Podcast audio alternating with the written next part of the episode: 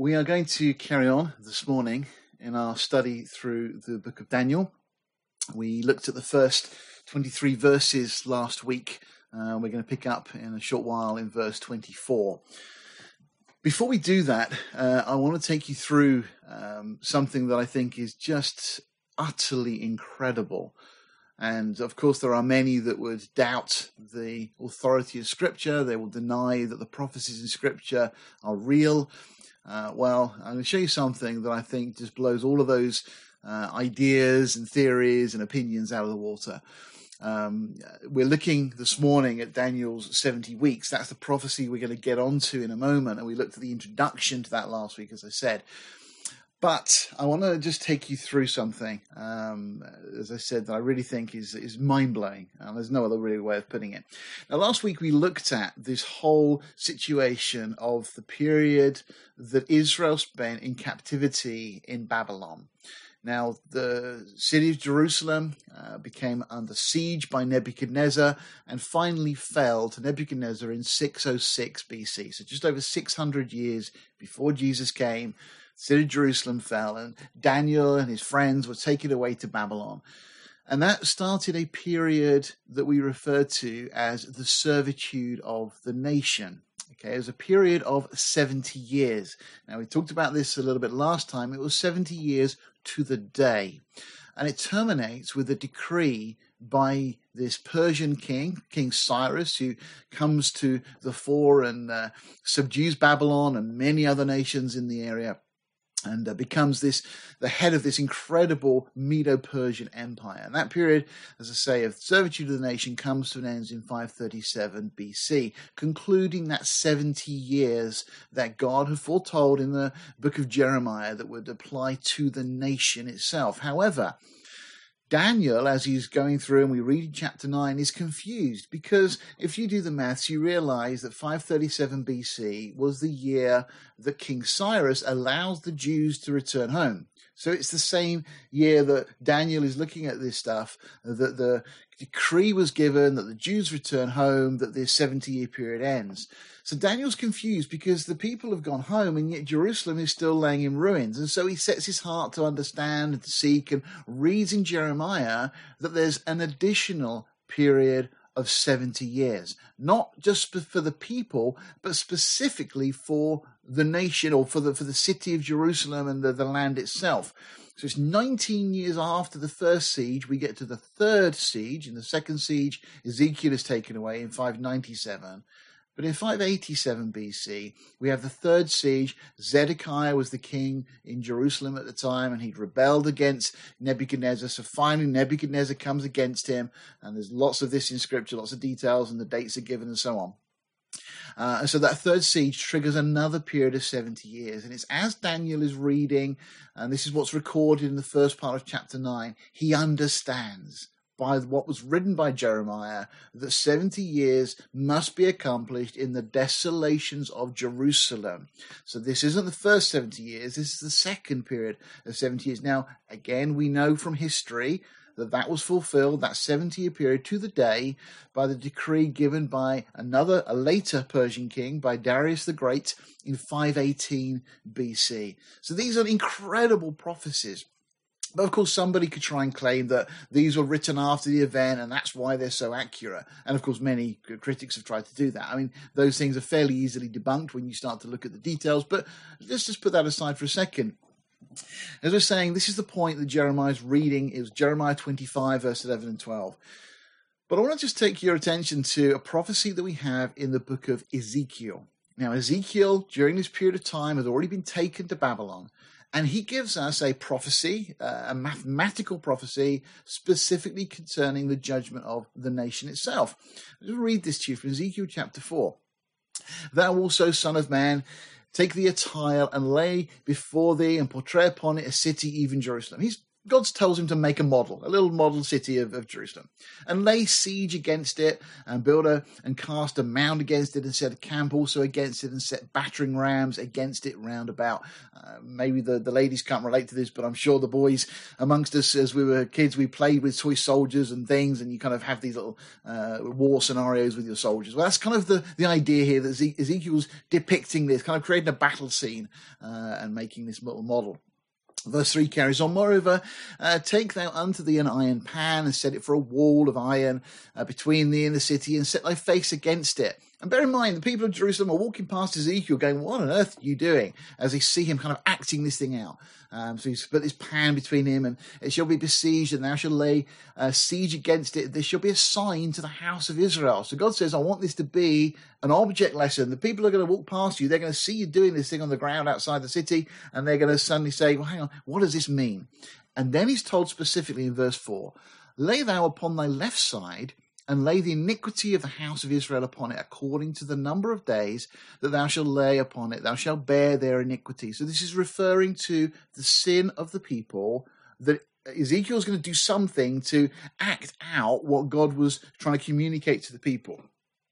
And he says, For I have laid upon thee the years of their iniquity. So this is something that God is saying that this little play that is being played out by Ezekiel is to show that the time of judgment that God was to bring upon Israel. According to the number of days, and we're told 390 days. That's the first bit of maths we've got. Uh, so shall thou bear the iniquity of the house of Israel. And when thou hast accomplished them, lie again on thy right side, and thou shalt bear the iniquity of the house of Judah 40 days. I've appointed thee each day for a year. So for every one of these days that uh, Ezekiel's acting out this thing, that each day is going to account for a year in terms of prophecy that God is saying he's going to bring judgment upon the nation of Israel. Okay, so we have a total of 430 years, if we add those two numbers together, that's decreed against the nation. Now, we know that 70 years of that are accounted for in Babylon. Okay, but that leaves us with 360 years of judgment that, according to this prophecy, was decreed against Israel, but that was unaccounted for. And you can search scripture, you'll not find anywhere else where this is played out. However, if we turn to the book of Leviticus, we read something really very, very interesting indeed. In the book of Leviticus, in chapter 26, uh, God says this But if you will not hearken unto me, and will not do all these commandments, and if you shall despise my statutes, or if your soul abhor my judgments, so that you will not do all my commandments, but that you break my covenant, I will also do this to you. I will appoint over you terror, consumption, the burning ague. I don't know what that is. Don't really want to know either. That shall consume the eyes and cause sorrow of heart. Notice what it says. But if you will not hearken, God is saying that He's going to bring judgment upon them. But if they will not hearken, this is going to be a follow up to that initial judgment. You shall show, sow your seed in vain, for your enemies shall eat it, and I will set my face against you, and you shall be slain before your enemies. They shall hate you, reign over you, and you shall flee when no one pursues you. And then again, verse 18, and this is the key. And if you will not yet, for all this, hearken unto me. So after God has brought judgment upon them, if you will not after that listen to God and be obedient, it says, then God says, then I will, then, okay, I will punish you seven times more for your sins. God is very specific. And actually, four times in chapter 26 of Leviticus, God reiterates this message. When God reiterates something, we should take note because he's trying to make a point that we should be listening to and taking note. Okay, so seven times in this chapter, God says he's going to multiply their judgment by seven times if, after the first period of judgment, they are disobedient. So we know we have that 70 years in Babylon.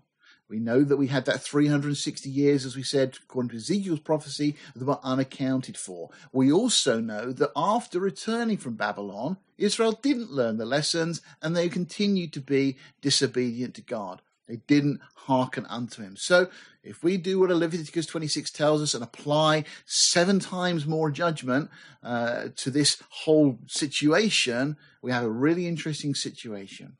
Okay, now if we multiply the remaining 360 years of this prophecy by seven, we actually get a potential 907,200 days. And that would give us the remainder of the prophecy of Ezekiel multiplied by seven. So 907,200 days will be fulfilled. Now, if we go from 587 BC, that's the first, sorry, the third siege, begins the desolations of Jerusalem, and we count forward that 25,200 days or 70 years that they spent in Babylon, as we've already said, the desolation of Jerusalem, it comes to the decree of Darius in 518 BC. Haggai actually gives us the specific date uh, in Haggai chapter 2, verse 18.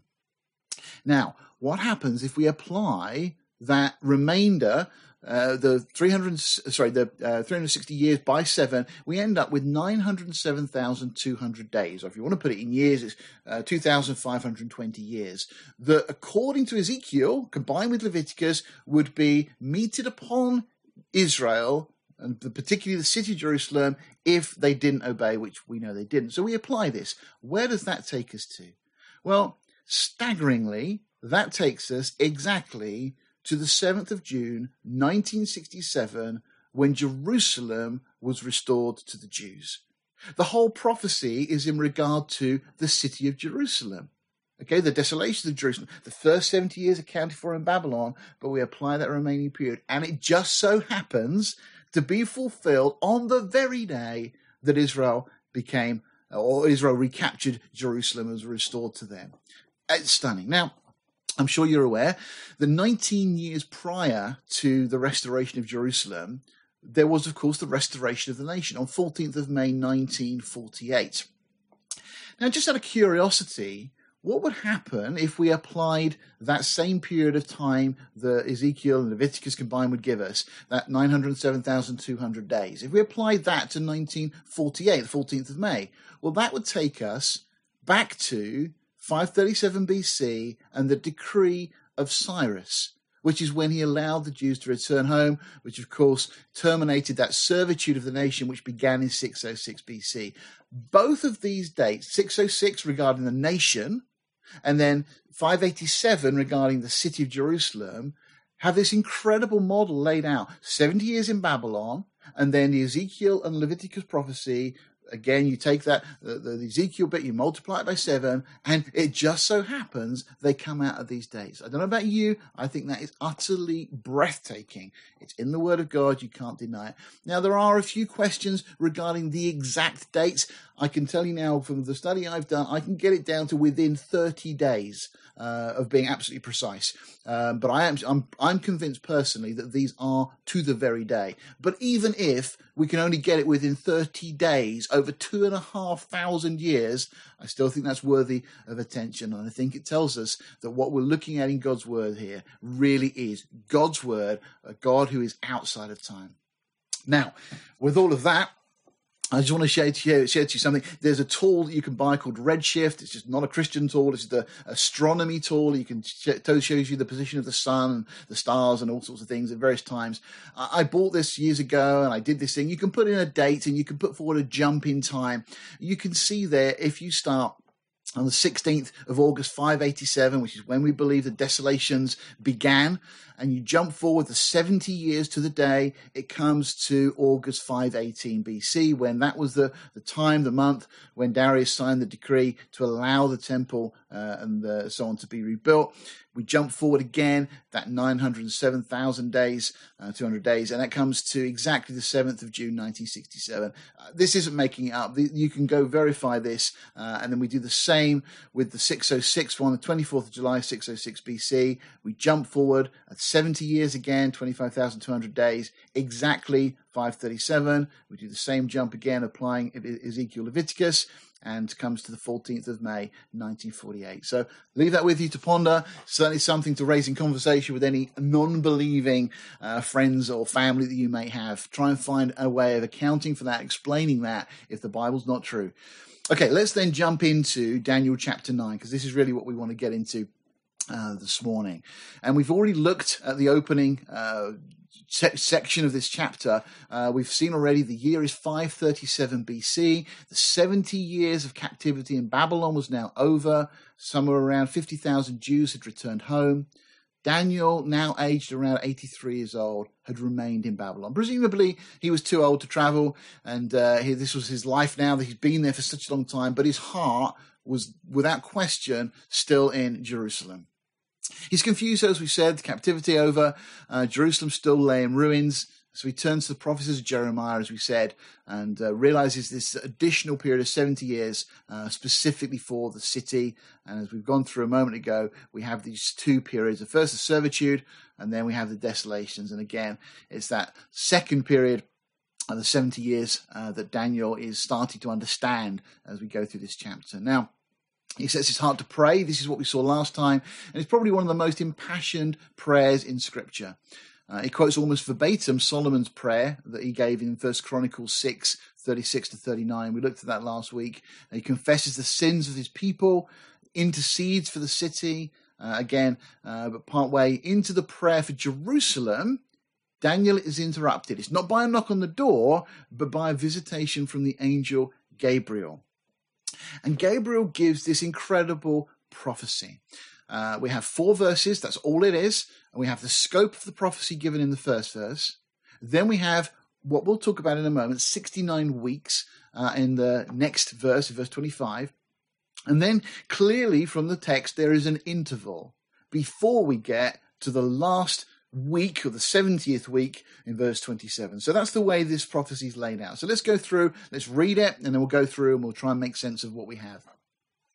So it starts 70 weeks. Now, we're going to come back to this in a moment and try and explain uh, what exactly that means and why we understand what it is. 70 weeks are determined upon, notice what it says, thy people and upon thy holy city. So this is a prophecy specifically referring to the Jews and Jerusalem. And notice what we're told amongst this prophecy is going to finish transgression.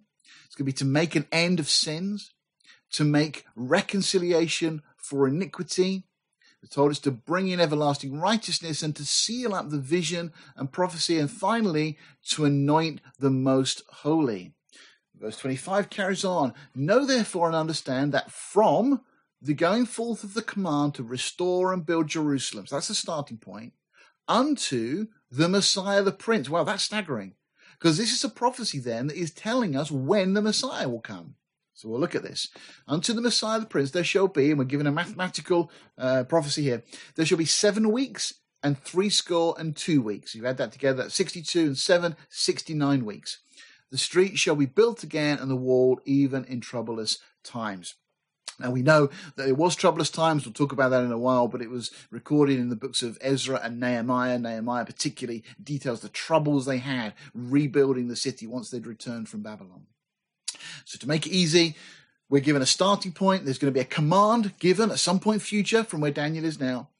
And that's going to trigger this period of time. It's going to be 69 weeks, and we'll talk about why I've got years there in a moment. But if you work it out, and we'll explain why, it will be 483 years until the Messiah comes. This is incredible. Daniel is being told when the Messiah is going to present himself to the nation of Israel. Now, this has real ramifications because it means that Israel should have known when the Messiah was coming, and we'll come back to that in a moment. Know therefore and understand again that going forth of the command, uh, all these things are going to take place, as we've just seen, and notice it will be troublous times. We go into verse 6, 26, and after three score and two weeks shall Messiah be cut off, but notice, not for himself. How interesting. The prophecy tells us that when the Messiah comes, he'll be cut off, killed, but it won't be for himself. And then we're told something really interesting, and the people of the prince that shall come. So it tells us two things. One, there is a prince, whoever that is, that's going to come, and that prince will come out of a people, okay, a group of people. And that prince is going to destroy the city and the sanctuary, or sorry, the people rather, are going to destroy the city and the sanctuary. Uh, so obviously the city of Jerusalem, we clearly understand, and the sanctuary. And the end thereof shall be with a flood. It's all going to come like a flood. Unto the end of the war, desolations are determined. Remember, this is all about the desolations of Jerusalem and so on. And then we're told in verse 27, this is the last week, and he shall confirm the covenant with many for one week. Okay. And in the midst of the week, uh, shall he cause the sacrifice and the oblation or the offerings to cease. For the overspreading of abominations he shall make it desolate, even unto the consummation, and that determined shall be poured upon the desolate.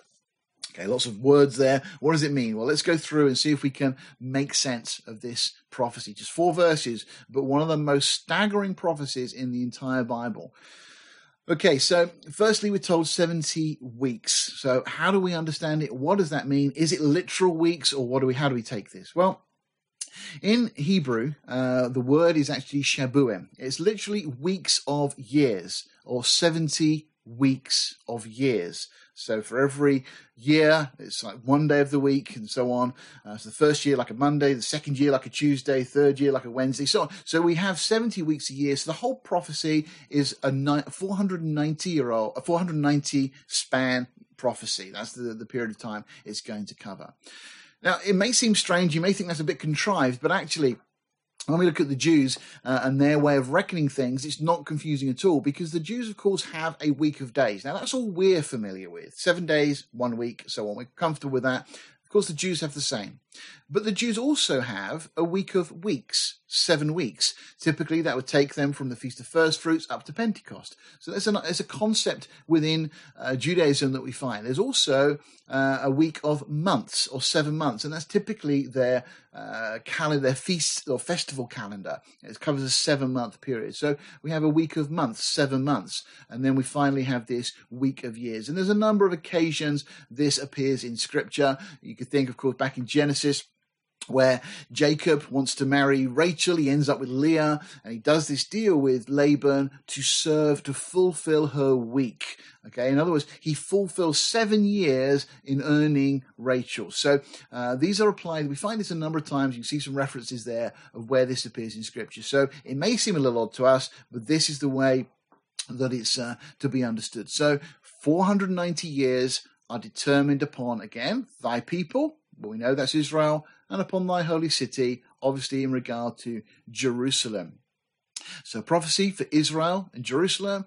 And during this period of time, it's going to be, we'll see transgre- uh, a finish of transgression.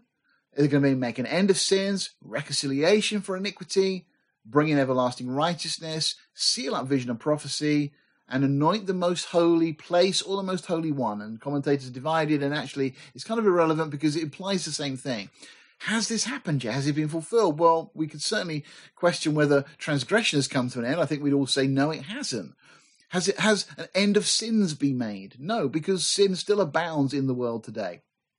What about reconciliation for iniquity? Well, we could argue that that has taken place because that was accomplished on the cross. But would we say that everlasting righteousness has been brought in? Well, certainly not at this stage. And has prophecy and vision been sealed up? Have we come to an end of prophecy? No, not yet. And then to anoint the most holy one or place, has anything taken place that would fit that? Well, no, again, not yet. So clearly, a lot of this prophecy has yet to be fulfilled. So let's go through looking at some more of the detail that we give them. Again, the, the next verse 25 says, Know therefore and understand that from the going forth of the command, that's our starting point for the prophecy, to restore and build Jerusalem. Now, that's very specific. It's not just any old command. There's various commands we'll mention in a moment, but the command in question was a command to restore and build Jerusalem. And that's from that starting point unto Messiah the Prince, there's going to be this period of 49 years and another 434, or in total 483 uh, uh years. That's the total period of time. So this command to restore and build Jerusalem. We have that initial seven weeks, 49 years, and then 62 weeks, or our 432. So the street and the wall, we're told, are going to be rebuilt again in troublous times. And as we said already, that's exactly what's recorded for us in the book of Ezra and Nehemiah.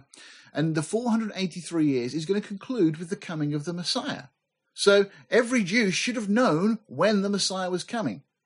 Just to make it easy to see on a graph, we've got that command to restore and build Jerusalem until the Messiah, a period of 483 years. Now, we'll talk about how specific and how precise this is in a moment, but we understand that that command to restore and build Jerusalem was actually given on the 1st of Nisan, 445 BC. That's in the Jewish calendar in the 20th year of Artaxerxes Longimanus. Okay, so this is the Persian king, the one that we read about in the book of Nehemiah. And Nehemiah, if you remember, the cupbearers for the king goes to the king and he pleads with the king. We'll come to that in a second. In the uh, in our calendar, it'll be the 14th of March, 445 BC. Now that date was kind of nailed for us by Sir Robert Anderson, who wrote a fabulous book called The Coming Prince. It's still kind of the standard um, a lot of scholars will refer to. Um, but these dates now are kind of fixed dates uh, in history. So we've got this period of time. So how many days? Because we've already said that it's specific. Well, let me just remind you of God's reputation that he himself puts out there. He says, Remember the former things of old, for I am God, and there is none else. I am God, and there is none like me. Notice God says there's no one like God, and this is why there's no one like God, because God can declare the end from the beginning, and from ancient times, things that are not yet done. God will do whatever he wants, he'll do all his pleasures. So God says that I am able to declare the end from the beginning, tell the future in advance, in effect. And God says that no one else can do that. So let's see if we put God to that test, uh, which God clearly says we are able to do. It's right and proper that we do so. If we take our 483 years, we've already talked about, and we multiply it by 360 days per year. Now, the diligent will immediately say, well, hang on, hang on, because we've got 365 and a quarter days in a year. Yeah, that's true. We do now. But in scripture, you find that when it's referring to prophecy, always is reckoned as 360 days in the year. Now, I'm not going to go through them all, but there's a bunch of scriptures there you can see where we have prophecies, and clearly they are based upon a 360 day year. Now, is it because the Bible got it wrong and it didn't know how many days there were in a year? Hardly. Now, there's, there's strong, compelling reason to understand that the Earth was once on a 360 day orbit. If you've never heard that before, that's going to seem quite strange, and immediately you're going, no, that can't be true. But actually, all the ancient calendars were based upon 360 day years. And I don't accept for a second that they were ignorant they didn't know because when you look at things like the pyramids and some of the things that were built, we don't know how they did it. They had incredible technology and understanding of the stars and so on. And just to give you some indication, there's some of the uh, calendars that we know historically were based upon a 360 day year. Have you ever asked yourself why we have 360 degrees in a circle? Well, it's because the ancients believed there were 360 days in a year. So they broke it up into this, uh, what's sometimes referred to as the ecliptic, uh, this idea of 360 divisions. And of course, we have 60 minutes uh, in the hour and 60 seconds in a minute, all because of this understanding ancient cultures. There was 360 icons uh, in the Gnostic uh, Genii. There were 360 gods in the theology, uh, theology of the of Greek Orpheus. Again, one for every day of the year. There were 360 idols in the palace of Dari in Japan, and this is, pervades all, uh, uh, pervades all cultures. Uh, in the Hobol in Arabia, there were 360 statues uh, that were there, uh, and so on and uh, we could dig into more of these things, but uh, for the sake of time, let's just press on. I think the point's clear. The ancient cultures had this understanding that there were 360 days in a year.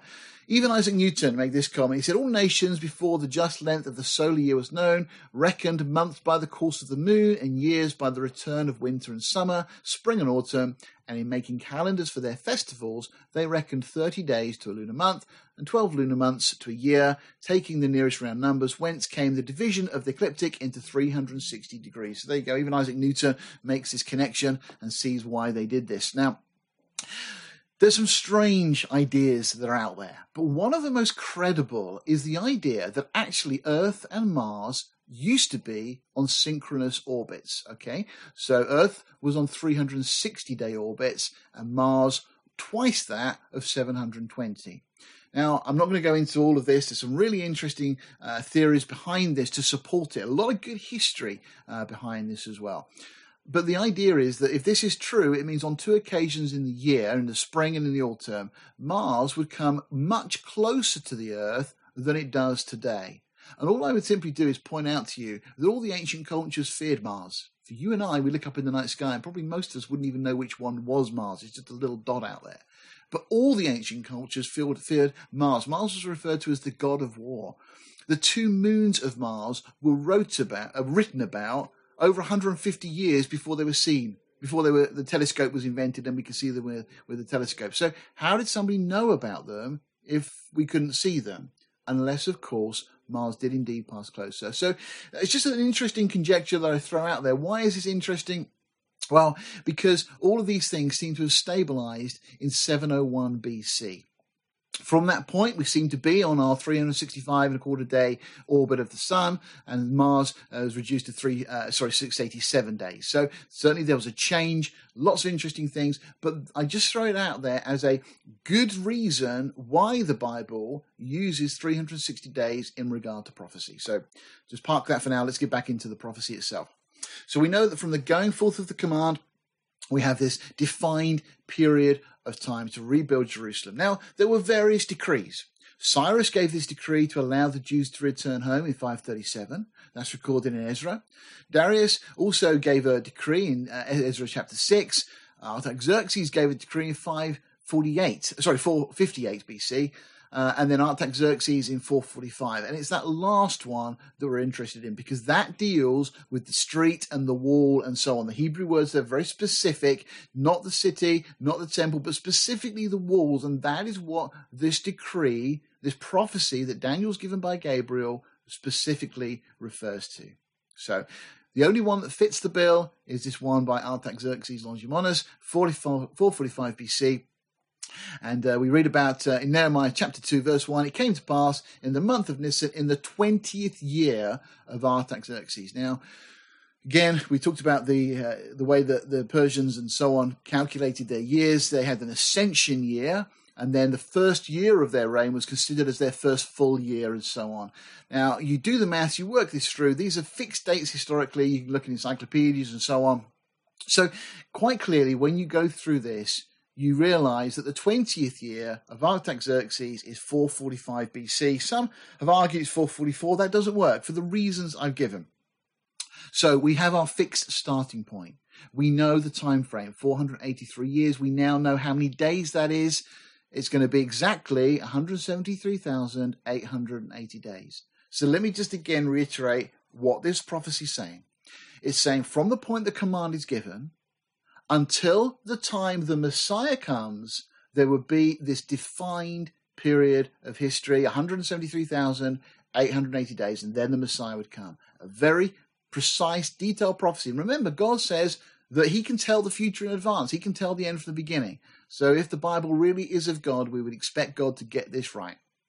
And it's for it to be evidence that God really is who he says he is and the Bible really is his word. Now, before I come to the conclusion of that, I just want to share with you an anomaly that we have in the New Testament. Now, this is really quite strange, and I'm not going to read through all of these texts, but I just want to show you how many times this occurs. Now, you may have seen this before, you may have not noticed it. You remember when Jesus starts his ministry? There's a wedding at Cana in Galilee and so on, and uh, Mary comes to Jesus because they've run out of wine, and Jesus says, uh, Mary says, Jesus, can you help us out? We've got we've run out of wine. And the words Jesus says are really strange because he replies to Mary, "Mine hour is not yet come." Now, if you're a well-adjusted human being, you probably just ignore that and carry on reading the text in John and don't worry about it. But when we go on, we find in Mark's Gospel a similar thing is said. We find a leper comes to him, he's healed, and so on. As a result, Jesus says to him, See thou say nothing to any man. Well, wouldn't you have thought that it would been a great opportunity for Jesus to proclaim who he was? And yet he says, Shh, don't say anything. We find the same thing in Mark chapter 3. We have this individual, his uh, unclean spirits, falls down before him, cries out, Thou art the Son of God. And notice the response from Jesus. He straightly charged them that they should not make him known. So once again, Jesus says, don't say anything to anybody. And then we go on. And again in Mark 7, a similar thing. This man who's uh, is able to, to speak again, uh, hadn't been able to speak. Uh, we know that his uh, eyes were opened, string of his tongue was loosened, and he spoke plain. And notice Jesus says he charged them that they should tell no man. I mean, this is the worst PR campaign in history because you'd think Jesus would want to promote the fact that he was come, that he was the Messiah. And yet he tells everybody throughout his ministry, after doing these incredible miracles, don't say anything to anyone. Well, another example in Matthew chapter 8, uh, again, leper healed. Jesus said, See thou tell no man. We get to Matthew chapter 9, and then we have this again an individual, eyes made uh, are opened, a blind uh, man able to see. And Jesus says, See thou tell, or see that no man know it. All the time, Jesus downplaying who he was. Pharisees went out, had a counsel against him, how they might destroy him. And when Jesus knew it, he withdrew himself from thence. And great multitudes followed him, and he healed them all. And notice what he says to them. You know, not go and publish abroad who I am, tell the people that I'm the Messiah, Messiah, but he charged them that they should not make it known. This is really strange. We find again in John's Gospel that after the feeding of the 5,000, they wanted to come and make him king. But what does Jesus do? Does he allow them to do it? No, he doesn't allow them to do it. In fact, he actually purposely moves away and doesn't allow them to do it. We find that when this uh, young girl is raised from the dead, uh, back this is in Luke chapter eight. Uh, parents were astonished, but he charged them that they should tell no man what was done. And we see this all the way through.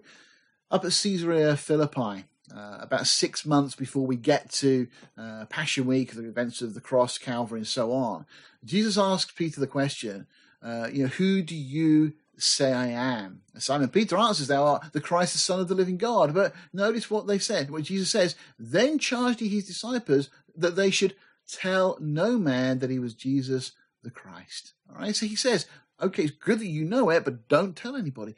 Why was Jesus playing this down?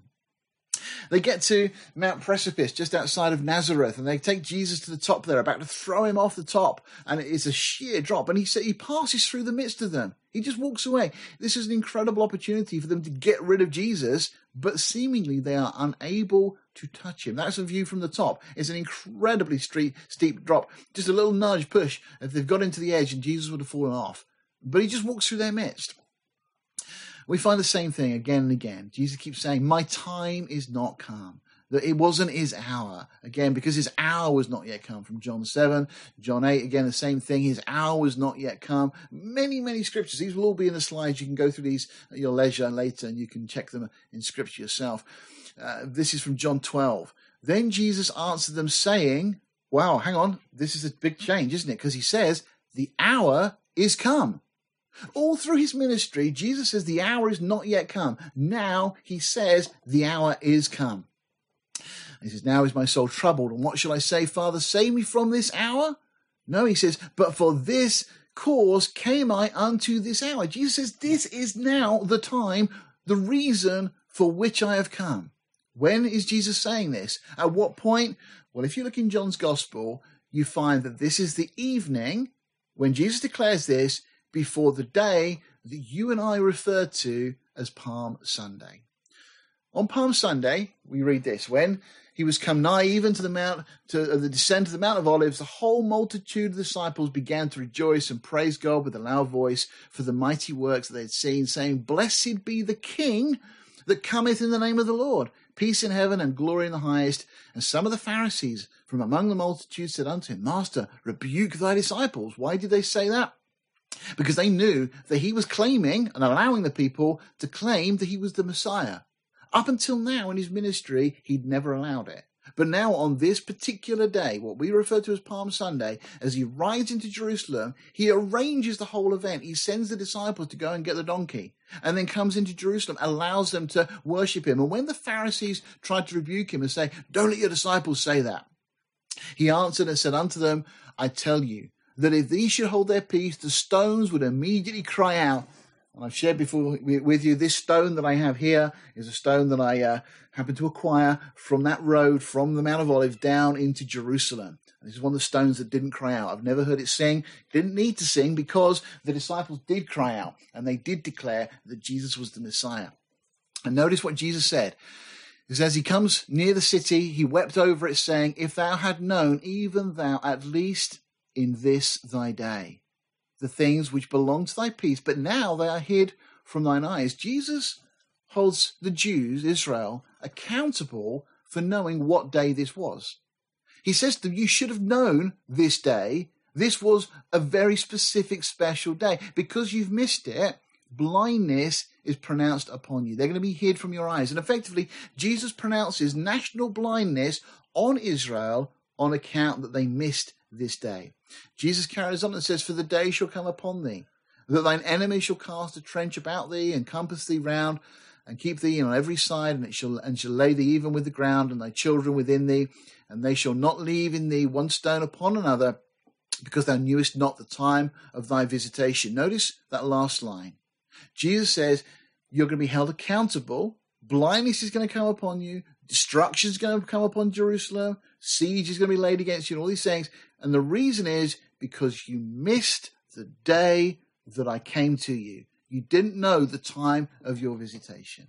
So this is all in the Gospels. This is all in the New Testament. We see this. So with all of this, let's go back to this prophecy that Daniel's being given by Gabriel. As we said, we take our 483 years from that command, which we have a fixed point for. We add our period of 173,880 days. And where does it terminate? Well, you may be not surprised to find out exactly on the 6th of April, AD 32, the very day that Jesus rides into Jerusalem and declares himself the Messiah. The only day in Jesus' ministry that he does it, the only day he allows it to happen, on the very day, as prophesied five centuries before, recorded by Daniel, that it would take place. This is breathtaking. And as far as I'm concerned, it is undeniable proof that Jesus is the Messiah. Try and think now of an event that's going to occur in 500 years' time.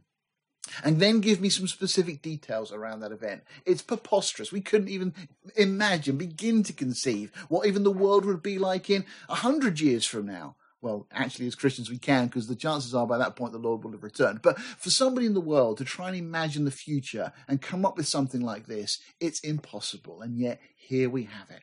And of course, the Old Testament we know was translated into Greek uh, in round about 290, 270 uh, BC, uh, somewhere around that point, the Septuagint version of the Old Testament, translated from the Hebrew into the Greek. So we know this prophecy existed way before the fulfillment of it. So there's no doubt, no questioning. This is one of the things that critics hate about the book of Daniel. Now, just want to quickly throw this in for you as well. Uh, it was the 10th day of the month that the Jews were told with their feast of Passover that they had to take a lamb. The lamb had to be perfect, and on the 14th day of the month, they were to kill the lamb in the evening, and obviously its blood to be spread on the lintels and the doorposts. And anybody who passed in the house through underneath that blood would be safe. Well, when you look at the details of Passion Week or the week leading up to the crucifixion, we find that it is the 10th day of the month was the Sunday. It was the triumphal entry. The very day the Jews were to take a lamb the very day Jesus rides into Jerusalem as their Messiah. And they're to keep this lamb until the 14th day. The 14th day, the Passover, is the day that Jesus was crucified. There's an incredible model through Scripture, and we haven't got time to go into looking at all the feasts and how they fulfill, but it really is breathtaking. Other than to say that in 1 Corinthians 15, Paul tells us this. He says, Moreover, brethren, I declare unto you the gospel and this is what he says the gospel is that Christ died for our sins according to the scriptures. What scriptures? Well, Christ died on the feast of Passover according to the scriptures relating to the Passover, about a spotless lamb that would be taken on the 10th day and then killed on the 14th, and so on. And then he was buried Okay, notice that because on the next day, it was where the feast of unleavened bread began. Jesus was buried as a grain of wheat is put in the ground, it abides alone. Unless it is put in the ground, it abides alone. But then it will bring much fruit, fruit, bring forth much fruit, is what Jesus said. And as Jesus was buried, it went into the next day in the Jewish calendar, the Jewish day beginning in the evening. And so we have the Feast of Unleavened Bread. And then finally, and then he rose again the third day. And that, of course, occurs on the Feast of First Fruits. So the Feast of Passover, the Feast of Unleavened Bread, and the Feast of First Fruits. All really quite, quite remarkable. Well, then we get to the 70 weeks now. We've got these intervals back into the prophecy in Daniel. And after three score and two weeks shall Messiah be cut off but not for himself. Well, we know now that after we get Palm Sunday, this is when that clock seemingly stops ticking for the Jews because blindness is pronounced upon them. But so after that point, okay, and we know it was only a few days after, but after that point, the Messiah was indeed cut off, but not for himself. And what a great statement, because that's exactly what we're told in Scripture that Jesus did not die for himself, but for the sins of the whole world, the propitiation for our sins and for the sins of the world. And then we're told this really interesting statement. Uh, and, let me just, just clarify that again. The cutting off of the Messiah will occur after the 483 years, but before the final seven, which is what I said a moment ago. And then we're told that the people of the prince that shall come. So this is the last part of this prophecy now. It's speaking of a, uh, the people of the prince that shall come. And notice the people shall destroy the city. So who was it that destroyed Jerusalem in AD 70, which is what Jesus himself had spoken of? Well, we know, of course, it was the Romans. Well, that's really interesting because it tells us that the prince who shall come, who we understand and we'll talk about in a moment, is Antichrist. This prince that shall come will be of the people of Rome because it's the people of the prince that shall come shall destroy the city. So, just a bit of deductive logic. We know the Romans destroyed Jerusalem, and so the prince that comes has to come of that people from within somehow the old Roman Empire which today covers most of Europe, North Africa, Iran, Iraq, and so on. Now, after the 483 years, to clarify, before the final seven years, the Messiah is to be cut off, the city of Jerusalem will be destroyed, and we're told that unto the end, desolations will continue. Well, that's exactly what the Jews have experienced for the last 2,000 years. And then we're told that a prince will come who will be of those who will destroy the cities. That prince will come from Rome. Just to lay it out for you, we've had our first 69 weeks uh, of years, which were terminated at the point Jesus rides into Jerusalem on Palm Sunday. We have this interval period of which we are in right now, and we're waiting for the 70th week to commence. And this is why this prophecy is so important to us course, Jesus was crucified, the temple was destroyed, and all these things took place in that interval, and the whole church age has sat in that interval period. And that leads us on to the last verse of the prophecy and the final week uh, that is detailed for us by Gabriel that Daniel records. And we're told, and he, who's the he? It has to be the prince that is going to come. This is the one that you and I typically refer to as Antichrist. It's not necessarily the best name for him because there's a lot of titles given to this individual in Scripture, but it's the one that probably we're most familiar with. He shall confirm the covenant or ratify some sort of agreement with many for one week. Now we know this has to include the Jews because it's specifically a prophecy for the Jews, but this agreement is going to be confirmed with many. So I would suggest to you this is in reference to those that are surrounding Israel, their neighboring nations. What we have been striving for, the, the governments of this world for many years to bring about peace in the Middle East. And we're told that this individual will step onto the world scene and he will confirm a covenant with many for one week. Now, we've already seen that week is a period of seven years. Okay. In the midst of the week, notice what we're told he's going to do. He's going to cause the sacrifice and the oblation to cease. Now, that means that the Jews have got to be sacrificing again if he's going to cause it to stop. It means he's going to allow it, but then after three and a half years, in the middle of that seven years, he's going to cause that sacrificing to cease. Now, that's interesting because if the Jews are sacrificing, it means they must have a place to sacrifice. They must have a temple, a rebuilt temple. This is why Christians believe that the temple will be rebuilt at any time now. And there's all sorts of interesting things, murmurings on the horizon about how that might happen, how the Muslims might allow a temple to be built. Even a temple that's going to be a multi faith temple. There's been ideas, even in the last month, that have been talked about. All sorts of things, all sorts of possibilities. At this time, it's speculation. What we do know from this scripture is a temple will be rebuilt in Jerusalem on the Temple Mount and it will be a place where Israel will once again be allowed to offer their sacrifices. This individual will then come who's going to uh, allow it, he's going to ratify agreement, confirm a covenant, but in the middle of that period of time, he's going to stop it. This is exactly what happened. If you remember, we looked in chapter 7 and chapter 8 of Daniel, the prophecy regarding Antiochus Epiphanes. There's already been a dress rehearsal for this that has taken place historically. Antiochus Epiphanes uh, did exactly this. Uh, this uh, Seleucid ruler ended up uh, sacrificing a pig on the altar, and Jesus himself spoke about the abomination of desolation referred to by Daniel the prophet. Well, this is the portion we're reading. And of course, there's been a dress rehearsal for this already. So let me just clarify again. He, the prince that is coming, will confirm a covenant for seven years. Again, detailed in Revelation 7, uh, sorry, uh, Daniel 7, Revelation 6, Revelation 13, and so on. Midway through that seven years, this prince who's going to come is going to stop the Jews sacrificing. Uh, Jesus referred to this in Matthew 24, as I mentioned a moment ago, and the Jews are going to be in for a rough ride. That's really the summary of what we've just read there. So we look at this again. We've got that first period, 69 weeks of years that terminated with the uh, triumphal entry uh, in, on the 10th of Nisan, uh, 32 AD in the Jewish calendar. That leaves us into our interval period where the crucifixion took place, the temple was destroyed in 70 AD, and what we refer to now as the church age. Okay? That then will culminate with this 70th week. Now, in truth, the church may well be taken out of here before the 70th week begins. It's not prerequisite. Uh, we don't have to wait till the 70th week for us to be taken. The Bible says that the church could be taken at any time.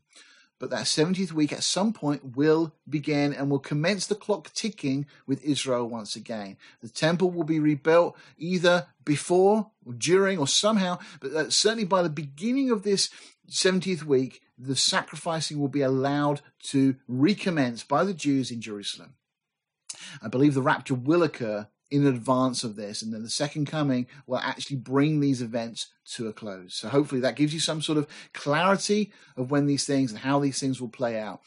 Of course, the first part of prophecy was dealing with Daniel's people, the Jews, and his city, Jerusalem, exactly what was told, and so will the last part. The middle part is the church age. That's the part where Israel have been blinded, is what Paul tells us in the New Testament in the book of Romans. Now, that brings us to an end of the, the, the, study. I just want to throw something else in here because it's so fascinating and I won't go into it in depth, but I'll let you take it away and look at it at your leisure. Israel really are God's timepiece. Do you remember in the New Testament, Peter comes up to Jesus and asks him a question. He says, "Yeah, how often do I do I forgive my brother?" Now, there's a lot of misunderstanding and uh, poor commentaries ra- ra- surrounding this. Peter says, "Until seven times." Now, most people miss something really important. Peter says, "Until seven times." He's talking about a specifically defined period. Now, to you and I, that seems strange, but to a Jew, that was absolutely normal because seven times seven is 49, and then the Jubilee. The Jubilee was when the Jews were to write off and forgive, write off all the debts and forgive people. Peter is not just randomly giving a number. He's saying to Jesus, Should I forgive until the Jubilee? It's a proper Jewish question. You dig into it, you'll find out I do a whole study on this. We've done it sometimes in the past, but that's exactly what Peter's asking. But Jesus doesn't say, no, forgive until the Jubilee, not until seven times, okay, but until 70 times seven. You'll be familiar, I'm sure, we've already looked at this now. 70 times seven is 490. Jesus says, no, don't forgive until the Jubilee. In my kingdom, you are to forgive until 70 times 7, or literally until the 490. We've just looked at what the 490 is. Until the kingdom comes, until Jesus returns, establishes his kingdom, his rule, and his reign. Let me just take you through this very quickly. Abraham to the Exodus. Okay, we have 75 years of the promise. The Genesis 12 is given. We add 430 years that we know from that point onwards that God says specifically gives us a total of 505 years. But we know that because of the situation with Ishmael, Abraham was effectively uh, out of God's will for that period of time as he allowed the flesh to, to dictate. You do the maths, 505 years, and you take away that 15. The period of time that God dealt with Israel from Abraham to the Exodus was exactly 490 years. Well, that's quite interesting. But then if we go from the Exodus to the temple, we're given the details in scripture. We know it's 594 years. Okay, it was another seven years for it to be completed, gives us 601 years.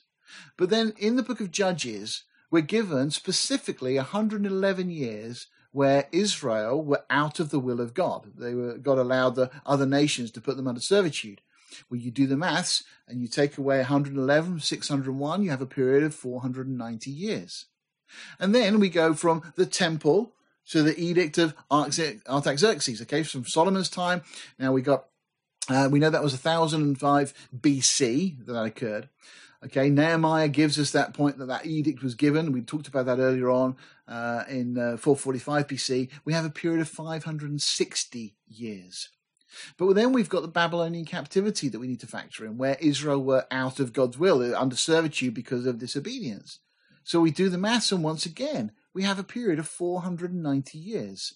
And then finally, the one that we've looked at this morning, the period from 445 BC to the first advent was 483 years. Okay, that's the period we've looked at up until Palm Sunday from that command that was given to restore and build Jerusalem. But then we are in this interval at the moment that we refer to as the church age, where, again, Paul says in the book of Romans, Israel's eyes have been blinded. And then we take the 70th week, the year that the, the week, the seven years that are yet to come. We add that to our 483 years, the 70 week prophecy of Daniel that we've been speaking about this morning. Again, a total period of 490 years. God really is in complete control of history. God has got a purpose for the Jews, and God has got a purpose for you and I, and calls us to be obedient, to serve Him, to love Him, to trust Him. And you can see why we really can trust His word because it is breathtaking. I hope that's been a blessing and encouragement to you this morning. Let's pray. Father, we just thank you this morning for this opportunity. Lord, we just pray uh, that you impress the reality that your word really is inspired, inerrant, infallible. It is your word to us. And Lord, we can learn and grow and be edified through your word. It is living and powerful. Oh, Father, we thank you for this time. Bless us, encourage us, Lord. Look after our loved ones that don't know you. Bring them to you by your grace, we pray. And keep us growing in that knowledge and grace that we may serve you in these days that remain. We ask it in Jesus' name. Amen.